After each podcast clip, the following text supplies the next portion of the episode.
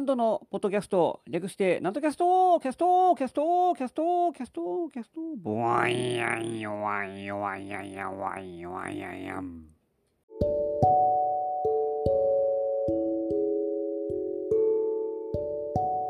はい、皆様ご機嫌いかがでございますか？上方講談会の宮根誠司こと、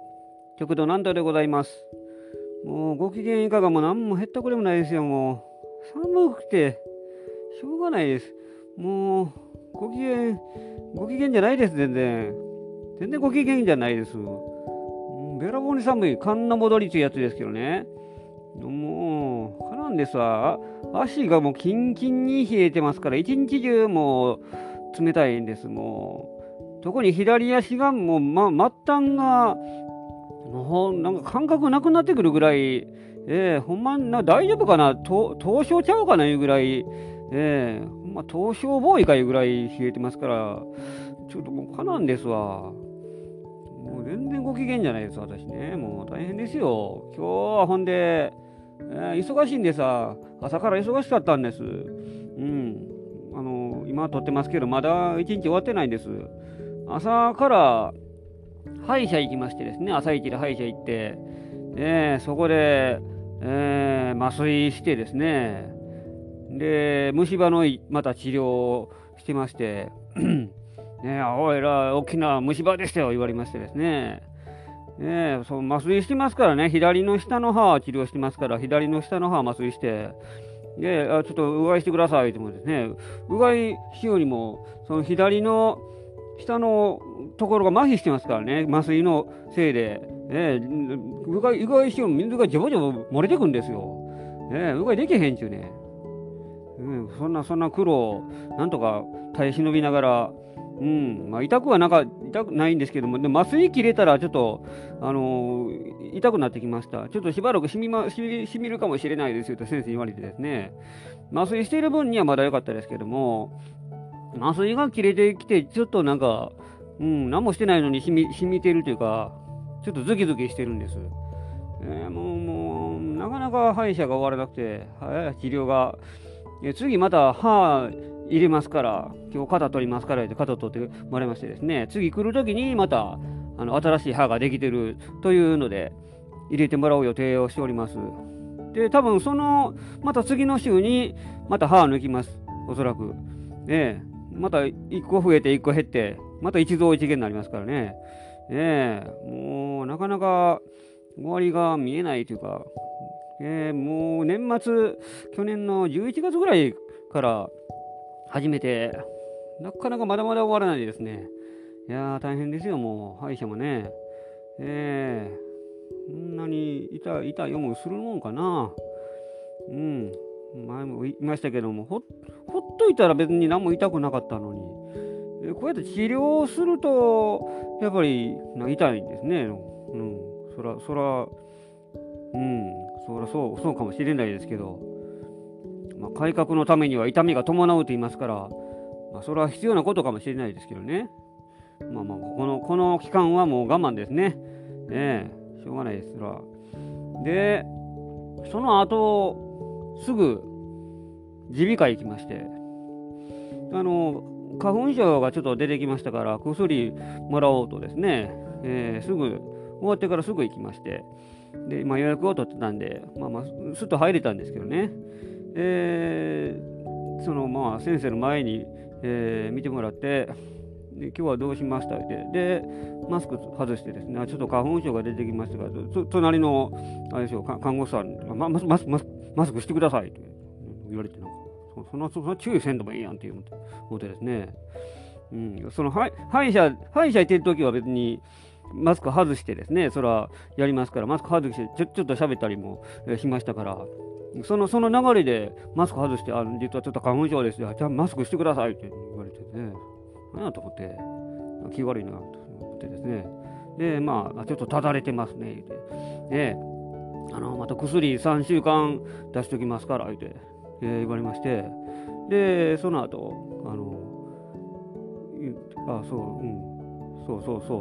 でもうちょっとなんかその時もですね、またもうちょっと背筋伸ばしてとか、もうちょっと上顔を上げてくださいとか、なんかちょっと嫌な言い方されてですね、先生は別に男の先生やったらいいんですけども、女性のアシスタントの人がもうちょっと、ね、顔を上げてとか言ってね、うん、若干もう言い方きつい、なんかね、マスクしてくださいみたいな感じで、うん、いやまあそこまできつくはないですけども、私にとっては、うん、なんかきつい、もうちょっと穏やかに言えと、もうちょっとだけ穏やかに言えと、で吸引の薬っていうのかな、吸引器で治療なんか吸い込むんですよ。とりあえず蒸気を吸い込むっていうので、あれしてこれしてとか言って、ホースを持ってなんかですね、鼻の中に突っ込んでやるんですけども、しといてくださいみたいな感じで、愛想ないですよ。もうちょっと丁寧に言ってくれたい。まあ他にもね、患者さんがよくいらっしゃいましたから、お年寄りの方もね、いらっしゃったんで、お年寄りの方には結構なんか親切、丁寧にね、大丈夫ですかみたいな感じで言ったんですけども、私は舐められてるのか知りませんけど、やっといてくださいみたいな感じで、投げっぱなしですよ。終わったらそこ容器鼻に突っ込んだやつ入れておいてくださいって、お疲れ様でしたもなんもなくですね、お大事にとも何も言われずに、何やと、わしを舐めとんのかと言わなかったですけど、心の中でね、そんな苦労を味わいながら、これから薬をもらって、まあ、花粉シーズンに備えようというので、耳鼻科行ってきました。で、その後ちょっとですね、外でもう寒風吹きすさぶ中、ネタの練習してまして、私は外でやらんでもいいんですけどね、こんな。よう考えたら、こんなクソ寒い、風がビュービュー吹いてる中で、気温8度、もう体感にしたら5度か6度ぐらいの中でですね、もうビュービュー吹いてる中で、ちょっとネタ覚えてあれして、やってですね、私は外じゃないと覚えられないんで、まあなんとかやってですね、で、まあすぐ終わるはずなんて、もうめんどくさからええやと思って、ちょろっとやったら終わりやと思ったら、なんかついやりすぎたんじゃないですけど、時間経ってですね、気がつけば2時間以上やってまして、で、その後、すぐ美容院に行きまして、散髪、髪切りに行こうと、ね、美容院行ってきたんです。散髪屋じゃないんです。美容院です。バーバーじゃないんです。美容院です。理髪店じゃない。美容院。ね。何が儲かるんですか？ないでしょう。男が美容院行こうが、そらね、その人いますから、私みたいな、その短い髪でも美容院行くんですよ、一応ね。床屋に行って、おっさんに、ソフトモヒカンにしてくださいって言ったら、ほんまにモヒカンにされるかもしれないんでね、危ないんでね、さすがに。だからちゃんとしたヘアサロンっていうかね、美容院って、言うてちゃんとやってもらえますから。でいつもですね、ついでに髪染めに行くんで、染めてもらうんです。カットとカラーでっていつも言ってですね、注文するんですが、大体私の行ってるところはうちの近所にあって、駅のすぐ近くにあるんですけども、結構待ち時間があるんです。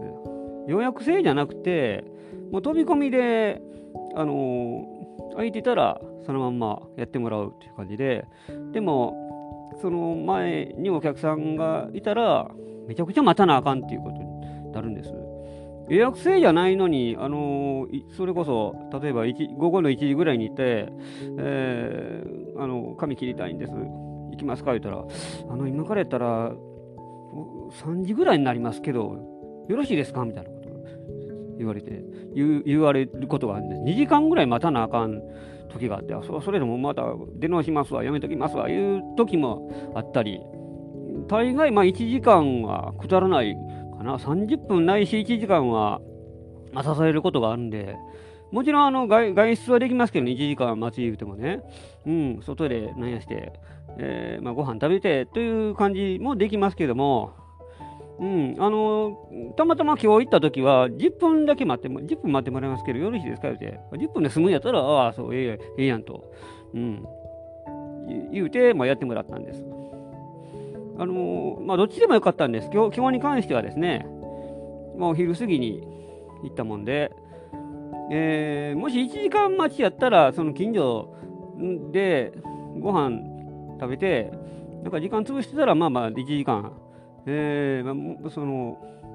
始まる20分ぐらい前に戻ってきたら、まあ、十分間に合うという感じやったんで、まあ、どっちでもいいやと。そうやったら、まあまあ、早うできんやったら早うしてもらおうとですね。で、まあ、髪短くしてもらって、で、その後、白髪を染めるのでカラーリングをしてるんです、いつも。私の、見たことある人は別に、白髪、それ染めてんのっていう思われる方がほとんどでしょう。私もですね、普段鏡見てたら染めてる状態で見てますから何とも思わないんですが、でやっぱり日にちが経つと白髪が出てくるんですね、元からね。でそこへ来て髪切ってもらって、その後にやりますって、その切った時に鏡見て後ろとかで後頭部とかこんな感じでよろしいですかみたいな、その時に自分の後頭部というか髪の毛を見て結構我ながらショックを受けるんです。今日メガネでいたんですけども、まあメガネの日が多くてメガネ外してるんですけども、メガネ外してても分かるぐらいもうかなり真っ白に近い今のイチローの野球のですね、イチローの白髪ぐらいの多分多さやと思います。頭がね、そんな俺老けてんのかというぐらい、いや結構びっくりする、自分でびっくりするぐらい、これはえらいことやな、ほんまえらいことやなと思ってしまうぐらいなんです。別人のようにですね、やっぱああいうの見てるとちょっとやっぱ自分が老けたような感覚になりますから、まあ、そう考えたら髪染めるのもまあ大事な要素の一つかなとちょっと思ってしまいましたね。さすがに最初の頃入門して、だからしばらくは髪なんか染めてなかったんですけども、ある人に言われて染めた方がいいですよっていうので、染めなきゃダメですよって言われて、染めなきゃダメよってなんかある先輩に言われて、それでやりだしたんですが、まあ後々で考えてみるとやっぱそれはそれで合ってるなという、正しいなという気が、しました。多分そのままでももちろんその他の芸人さんでも染めてないという方もねいらっしゃいますけども、やっぱ老けた感じに見えられますからね。結構我々もまあ言うたら染めて若作りしているところが僕らもあるんで、でもまあそういうね、自分でもそういう自分の姿見て、なんかこの白髪見るとほんまになんかちょっとおじいさんじゃないけども、もうおっさんやなーっていうので、気持ちもなんか年いった感じになってしまいかねないので、それはまあ大事かなと思ってですね、それでやってきましたよ。でまあなんとかしてもらって、でもうこれからまだ時間もあるしというのでどうしようかなと思ったんですが、もう寒さに耐えかねて、もうあかん、帰ろうと思って買い物して、大概髪切った後なんかどっか、まあ、買い物じゃないその難波でも行ってなんかしようかなという気分にはなるんですけども、さすがにこんだけもう寒風吹きすさぶ、状態やとですね、どこも行く気がしないんですよ。もう美容院の中でももう寒くてしょうがなかったですね。髪切ってもらってる途中も。で、ずっとカラーリングして、ずっと待つんですけども、その時間、じっとしててですね。で、その間ももう寒いんだ、これまた。別に部屋の中はもちろん暖房してますからいいんですが、足が冷えてるから、なんぼ暖房してても全然温まらないんですよ。もう両足がもうちゃんちゃんに冷えてますから、もう寒いわ、もう泣きそうになって、もうだんだんこんだけ自分が情けない気持ちになることもなかなかないですね。もう散々ですよ。もうだからまあ早めに帰って、もう夕方なるかならんかぐらいでもうすぐ帰ってきますよ。私も今日何もないんで、今日仕事も何もないんで、最近暇なんですけど、でも今日に限ってそうやってね、散髪して、歯医者行って、耳鼻科も行って忙しいんですけど、ハードスケジュールです。で、そこへ来て今日夜にですね、私の親友の先輩の桂酒之助さんと、どっちやね、親友で先輩でおかしいな、なんか、酒之助さん、腐れ縁の酒之助さんと配信をやろうという話になっておりまして、私よく分かってないんです。何するか。30分ぐらい、配信する詩を2人でやろう言うて、遠隔でやりますからね、遠隔というか、ツイッターのあれで、トークルームかな、何やったかな、ショーケース、何やったかな、名前忘れましたけども、それで、なんかやろうかなという感じで、いざ、拡散してですね、拡散っていうか、聞いてもらおう、みんなさんに聞いてもらおうというので、まあ話になっていますけども、まあ何するかさっぱりわからないんで、ちょっと大丈夫かなという感じであります。で、確定申告もせなあきませんからね、今日だから帰って、すぐ確定申告、続き、ちょっとちらっとやりだしたとこなんですけども、まだ続きせなあかんなと思ったんですけども、こないして、ラジオ撮って喋ってますし、で、まあ、飯も食わなあかんし、で、その酒之助さんと、ね、せなあかんしというので、さすがにちょっとまだ進んでない状態であります。もうめんどくさいですね。確定申告、皆さん、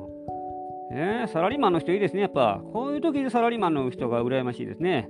経理の人がやってくれますから、俺は自営業は全部自分でやらなあきまへんから、憂鬱な期間に突入してきましたよ。大変ですね。誰かやってくれへんかなということを考えております。はい。で、この間まあバレンタインねやりましたけども、バレンタインももうとっくに終わって、誰からも何にももらえへんと言うたはず先週なんですけども。実はあれから1個だけもらいました。おばちゃん、とあるおばちゃんに。はい。1個だけもらいました。だからゼロにはならなかったです。でも、本命チョコじゃないんで、まあ、言ったら実質ゼロみたいなもんです。0.5 ぐらいでしたから。まあ、でも、ないより、マシかな。チョコレートは好きなんで。ほぼ毎日が、それぐらいコーヒーと一緒にチョコレートおやつで食べたり、朝もですねパンかじりながらチョコレートかじってますから、意外と助かるんです。何本あっても全然苦しまないです。今回食べ過ぎると吹き出物が出てくるんで、それは辛いところです。私もこの間誕生日迎えて厄年を脱出したんですけども、これからバラ色の人生が待ってるかなと期待しつつ、こんな惨めな気持ちになるのかなという気持ちもありつつ、だんだん厄年とかいうと43になったんですけども、それぐらいになるとスーパーで特用のチョコレートを買ってるんですが、3つ以上食べると吹き出物が出てくるという有意識自体になってまいります。それ以外でもですね、洋菓子やなんかでも、あんまり昔も子供20代の頃みたいにですね、ボリボリ食ってると、何かしら出来物が出てきてくるという、もう辛いんです。これが、おっさんに片足突っ込んだ人間の辛いところでございますよ。体は言うことを聞いてくれないですね、やっぱりそういうところは。ほどほどにしろという話であります。もうそんな若くないんだから、いや若いんです。まだ気持ちは若いんです。気持ちはまだ12、13ぐらい、ですからね、精神年齢はね。でも体はまあ正直ですから、うまくお付き合いをせなあかんなと。で、チョコレートと、あともう一つですね、継ぎはぎ荘の近くにお好み焼き屋さんがあるんです。レンゲ亭というところがありましてですね、その辺に住んでいらっしゃる方はわかるでしょうが、小さいお店で、おばちゃんが経営しているとこなんですね。おばちゃんというかおかみさんって言いますかねが、一人で切り盛りしているところで、いつも自分が継ぎはぎ荘で会やるときはその帰りに打ち上げというか、それで ゲストの人と一緒に行くことが多いんですが、いつもよくしてくださるんです。そこのおかみさん、おばちゃんがね、だいたいお好みとか焼きそばとか頼むんですが、頼んでもいないのにポテトサラダサービスしとくからってもらったりですね。でまた昼間のおでんが残ってるからおでんあげるわって、それまでなんかいろんなもん出してくださってですね、でかなり助かってる、親切にしてくれるんでありがたいんですよ。でそのおかみさんも奄美大島から昔出てきた相手で、そういう人でですね、で旦那さんがもう亡くなったとかなんかそんなことを言ってましたけど、今だから一人で、やって好きなことやって幸せやって言ってましたね。いやほんで楽ちん師匠と同じ中学かなんかそんなこと言ってましたね。楽ちん師匠も奄美大島かどっかの人もね、楽ちんなんか言うといてで、楽ちんによろしく言うといてで、そんなこと言ってましたね。楽ちん師匠のちょっと上の人かな、なんかそんなこと言ってましたね。知り合いらしくて、でその蓮華亭のそのおかみさんから単管をいただきました。チョコレートの代わりじゃないですが、前回自分の会そこでやった時に、その帰りに寄った時にですね、今度単管また届いたら、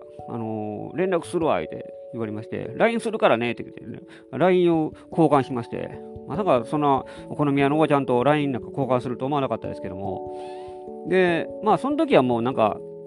話半分で、そうで、また吉村ますって、受け流したんですが、で後日、最近、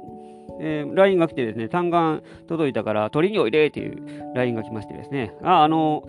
僕もですね、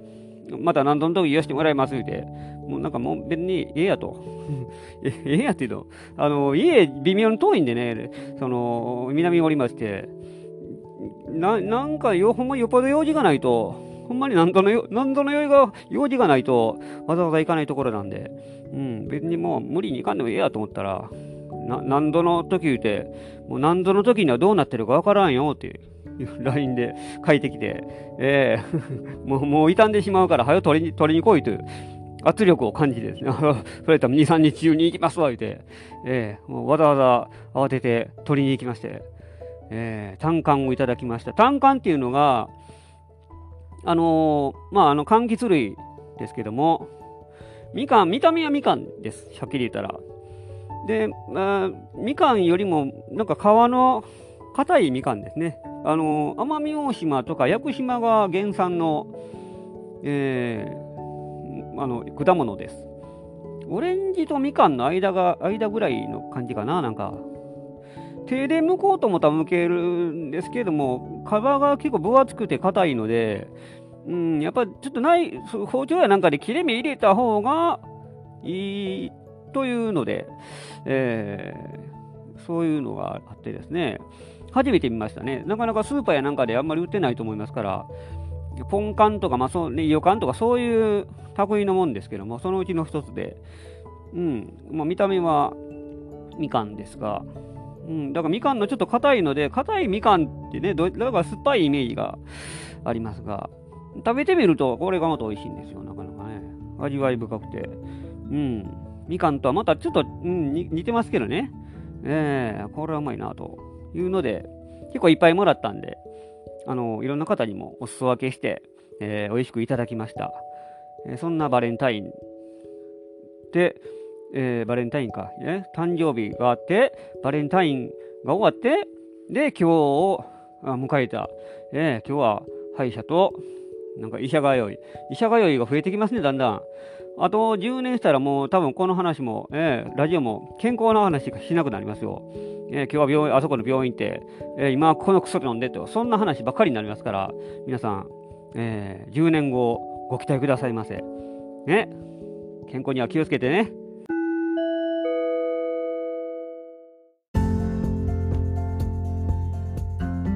というわけで今週もお送りしてまいりましたなんとキャストでございます。この番組では皆様からのご意見ご感想ご質問を募集しております。私のホームページ極度なんとオフィシャルホームページにお問い合わせフォームがございますのでそちらにお寄せくださいませ。告知がございます。